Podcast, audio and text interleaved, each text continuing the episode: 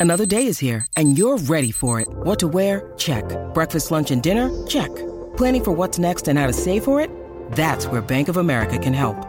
For your financial to-dos, Bank of America has experts ready to help get you closer to your goals. Get started at one of our local financial centers or 24-7 in our mobile banking app. Find a location near you at bankofamerica.com slash talk to us. What would you like the power to do? Mobile banking requires downloading the app and is only available for select devices. Message and data rates may apply. Bank of America and a member FDIC. Being a parent can be really challenging. Child and Family Resource Network focuses on connecting pregnant parents and those with kids under the age of five with free support services to help them on their parenting journey. Everyone deserves someone they can turn to for help with parenting. Visit childandfamilyresourcenetwork.org today. And now for something completely different.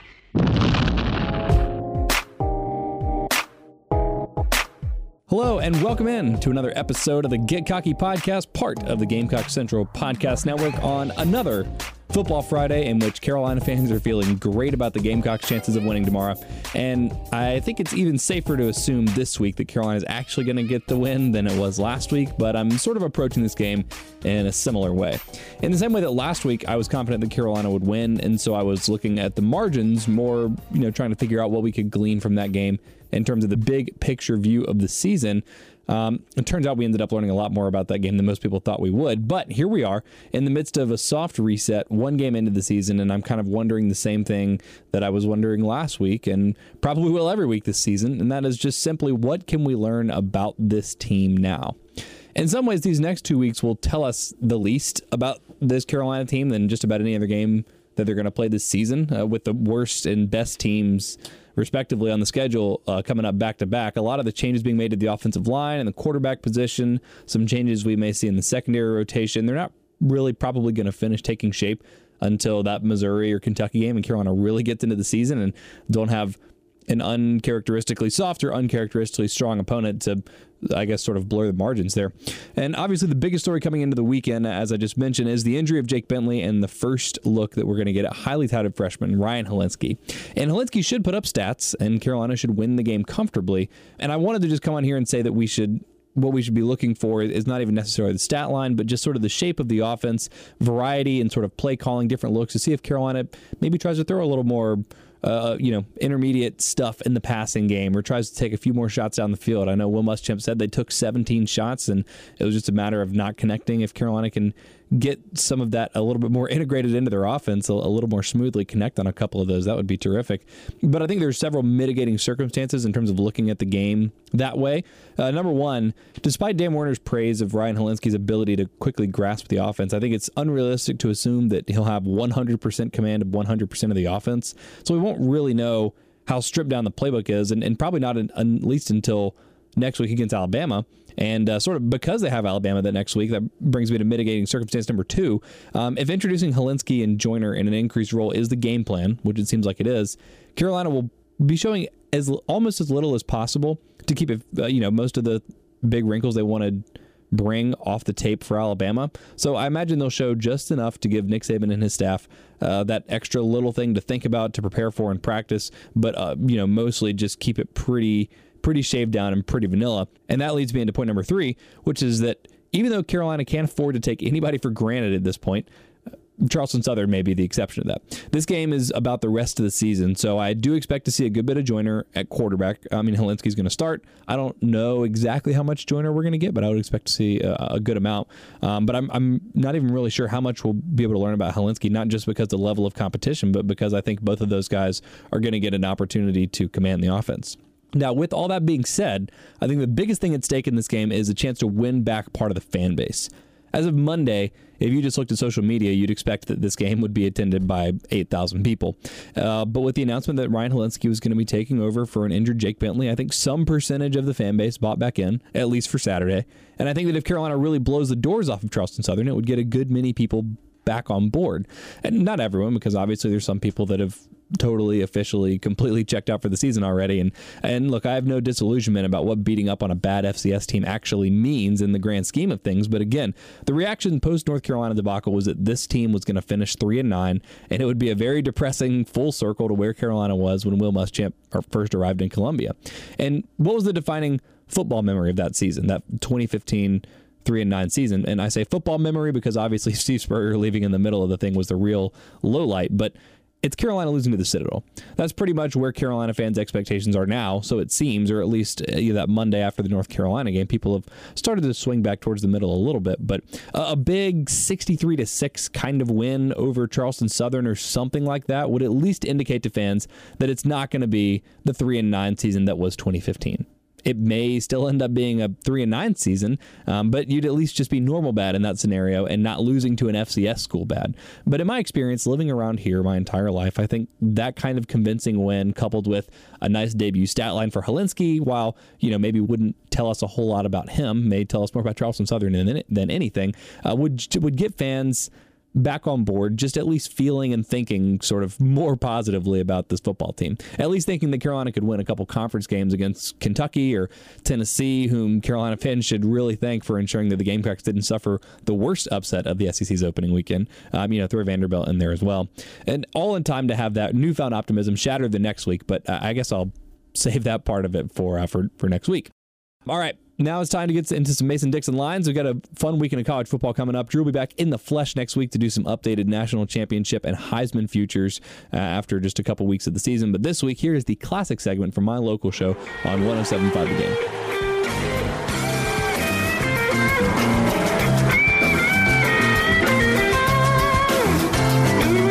All right, time for some Mason Dixon lines.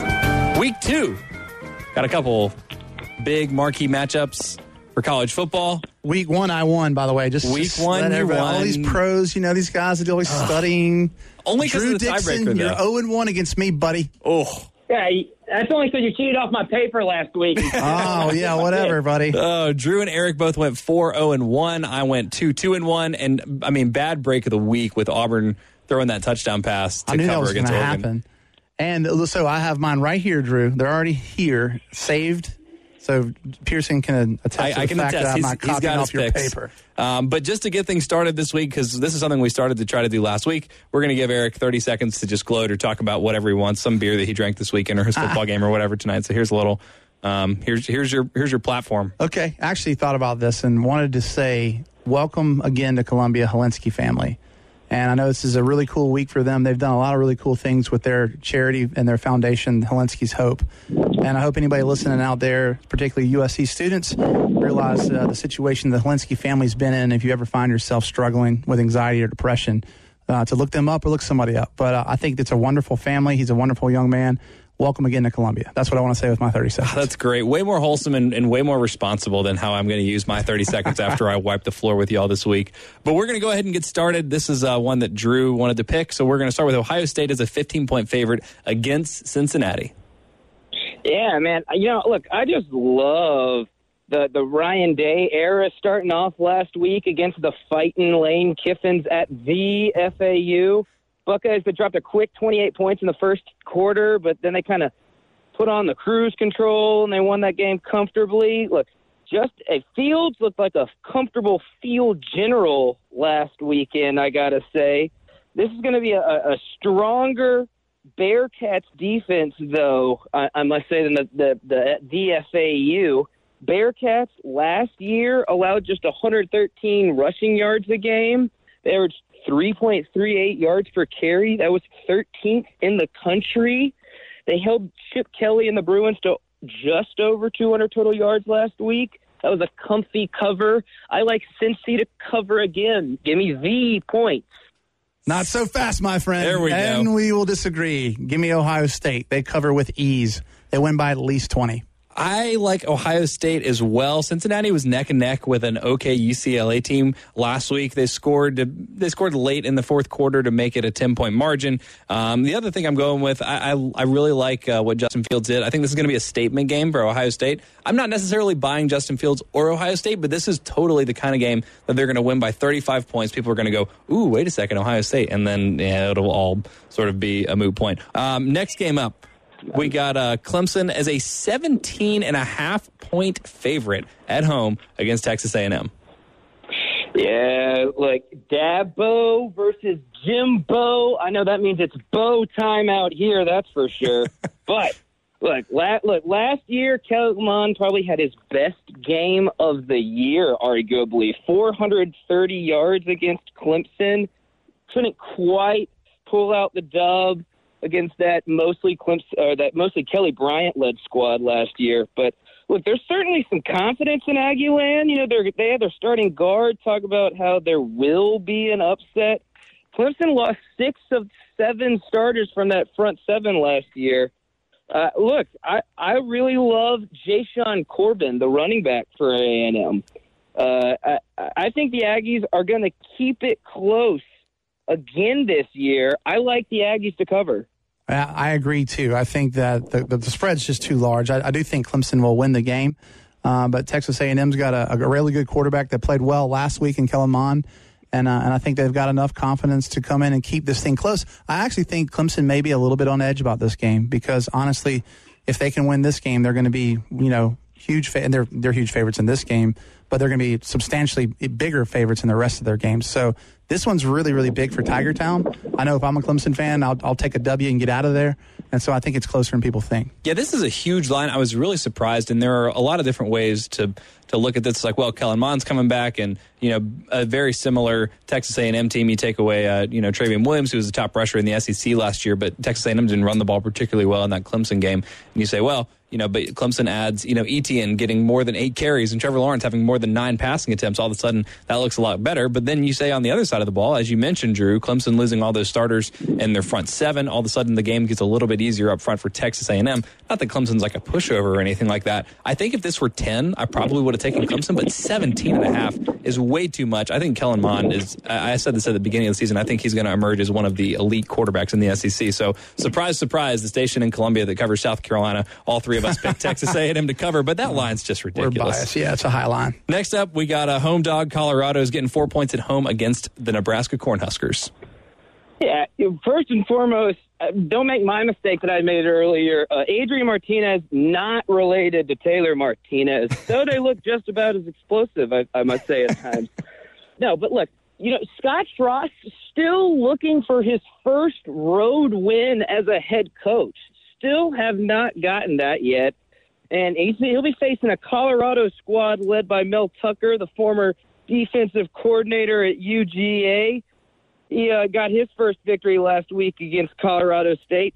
The the Buffalo they got a methodical, uh, not mistake prone quarterback in Steven Montez to rely on, and they got a defense that has a sweet and I'm talking great boxing robe that they use for uh, their turnover chain kind of mentality. They put the boxing robe over, and then they get to throw some jabs at a punching bag whenever they make turnovers. I, I'm looking for a lot of punches to be thrown this weekend. I like Colorado at home. They rattle Martinez, and they uh, they throw some points. Give me the points. Oh man, I think Nebraska's going to show up in those all whites. It's going to get kind of frosty there at Colorado, and I think that Frost gets his first road win. Give me the Cornhuskers. I see what you did there. Okay, so last week Nebraska played South Alabama. They're the Jaguars. They scored 35 points in that game, did Nebraska. Only two of them were offensive touchdowns. They had two defensive touchdowns and a special teams touchdown. I don't know if that has you really encouraged for the defense and special teams, but against a team like South Alabama, I would like to see an offense score more than 14 points. So I'm going to go with Drew here, Colorado plus four. I also just love a home dog. Next up, top game of the weekend, Texas, six and a half point underdog at home against LSU. Yeah, game day is rolling into charmingly weird Austin this week, and you know Sam Ehlinger says that Texas is back, and and they sure looked it last week against a, a lesser Louisiana Tech squad. However, I think kind of the weirdest thing maybe in in Austin this week is the fact that LSU has an offense. Uh, they have a dominant spread looking offense last week. Joe Burrow had five first half touchdowns. You know, Joe Brady's kind of brought some of that life from the Saints offense scheme. Uh, look, I, I I think that Longhorns are just all right, all right, all right. I, give me the Baton Rouge Bengals. I, I can't disagree with you there, Drew, at all. So I, I think that much like last year when West Virginia came into Austin and Tom Herman left the stadium in tears, I'm hoping we see more Herman tears again. So I'm, I'm going with LSU. We're all going LSU. We're all buying Joe Burrow stock. He was someone that I was very bullish on last season, very bullish on going into this season, and we saw a lot of progression. Look, he should throw five touchdown passes in the opening week against an opponent of that caliber, but he did it. You know, there are a lot of guys that, that wouldn't do that. You saw at Tennessee, Jarrett Guarantano struggle. When you talk about sort of that middle class of SEC quarterback, Burrow seems like someone that has really separated himself. Um, and I, as much as I would love to go with Matthew McConaughey and Drew, uh, the all right, all right, all right reference, uh, very good. Also, for those of you that haven't heard, Matthew McConaughey is now teaching a class at Texas, which is really cool. He's probably my favorite celebrity fan in college football. I had this conversation, I think, with Drew maybe uh, last week. He's he's certainly on the short list, uh, but despite that, I have to go LSU. Yeah, Monday he's going to be doing some grief counseling. So Yeah. Oh, go man. Tigers. Yeah. Yeah. LSU minus six and a half. All right. Last game, we were thinking about picking uh, Stanford and Southern Cal, but after the news that uh, KJ Costello and JT Daniels are both going to be out for that game, we decided to move it to uh, Washington getting 13 and a half points at home or giving 13 and a half points at home against Cal. Yeah, I gotta say, I wanted to talk about how Jacob Eason looked great last week, dismantling the the red turf Eastern Washington squad. You know, he looks to thrive in this offense led by uh, Boise State former head Boise State head coach Chris Petersen. But now the NFL scouts are saying that Cal has maybe the number two safety prospect in the draft in Ashtyn Davis, and they got a couple good cornerbacks. However, however, look, Chase Garber's the quarterback from Cal. He barely beat out Brandon McIlwain, who's now focusing on baseball, and, and, and just inconsistent with turnover prone. It, playing in a hostile Husky stadium, I like Washington with ease, son. Nice. Ah, there we go. Yeah, I'm with you then again, Drew. I think that both of our Georgia transfer quarterbacks are going to win big this week. So, uh, Eason, Eason lights it up. Let's go. That was kind of my rationale too. I was going with with the ex Georgia guys, Justin Fields and Jacob Eason, making all of college football go. Oh, wait a second, you know maybe these guys really good. well, yeah, yeah. It, highlight how good Fromm is, and then everyone will go, oh, well, now now these guys are for real. And then at some point later, they'll uh, they'll come crashing down just a little bit. I can confirm, uh, Drew. I'm looking at all of uh, Eric's picks. He did pick them beforehand, um, so he didn't cheat like he did last week. Um, uh, before we go, Drew, you got a lock of the week for us. You might have seen this scroll across the ticker last Saturday, but did you see that Penn State scored 79 points last week against Idaho? Yeah, that's a lot of points. That's mean. Huge blowout. And they're playing Buffalo this week. Buffalo's only returning three starters on defense. They lost their quarterback. They lost their top five receiving threats from last year. Look, I really like this Penn State backfield led by Ricky Slade. I, look, minus 30 is a lot of points, but look, with the, when you make 79 and it's almost a quiet 79, I think Penn State and the Nittany Lions want to make some more noise. Give me Penn State big this weekend. Minus 30. That's not even as many points as Carolina is giving in some uh, books against Charleston Southern. A lot of places don't have it because I, I guess the new starting quarterback, some places will just totally take the line off. But where you can get a line on Carolina, it's usually um, about 40. Drew, great stuff as always. Got any Thanks, words Drew. of wisdom for us going into the weekend?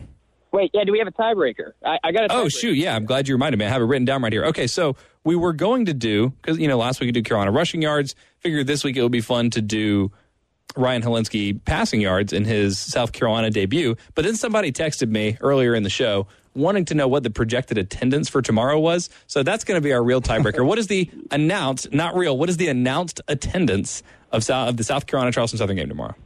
Oh, geez. Oh, all right. Off the top of the head, I'm going with 66,000. Sixty-six thousand. All right, that's that's a good high number. And now that's that's smart of you. Uh, there was a good article in the state earlier this week about how exactly universities sort of come to these come to these conclusions. And sometimes it's like, oh, it's it's really that many. So that's why we're going with the announced attendance because we won't ever know the actual attendance. No, we won't, but it's going to be 96 degrees, so I'm going to go with 62,500. Sixty-two. Okay. All right. Last week I rudely split the middle. Uh, I'm going to go lower though. I'm going to say announced attendance fifty-seven eight ninety-four. Wait, 57, 894. 894. I got to write that write down so I can remember Okay. that. Um, all right, Drew, great stuff as always. Thanks so much. I will uh, see you tomorrow for the game, and uh, we'll, we'll also both wear sunscreen and, uh, and hydrate. Yeah, stay hydrated, my friends. Thank Thanks again for listening to this episode of the Get Cocky podcast. A little bit of a shorter episode on this Friday, but I'm working to line up some other exciting things for future episodes. So next Friday, expect we'll be going back in the huddle to get a little bit closer look at the Alabama game plan, South Carolina game plan. So you won't want to miss that. And be sure to rate, review, subscribe to the podcast, share it with your friends if you like what we do and you want to hear more of it. That's the best way to support the podcast. Uh, but in the meantime, y'all enjoy the game, uh, hydrate, wear sunscreen, um, enjoy tailgating, enjoy what's going to be a really fun weekend of college football. And we will talk to you again on Monday. It is Ryan here, and I have a question for you. What do you do when you win? Like, are you a fist pumper? A woohooer, a hand clapper, a high fiver. I kind of like the high five, but if you want to hone in on those winning moves, check out Chumba Casino. At ChumbaCasino.com, choose from hundreds of social casino style games for your chance to redeem serious cash prizes. There are new game releases weekly, plus free daily bonuses. So don't wait. Start having the most fun ever at ChumbaCasino.com. No purchase necessary. VGW. Void were prohibited by law. See terms and conditions. 18 plus.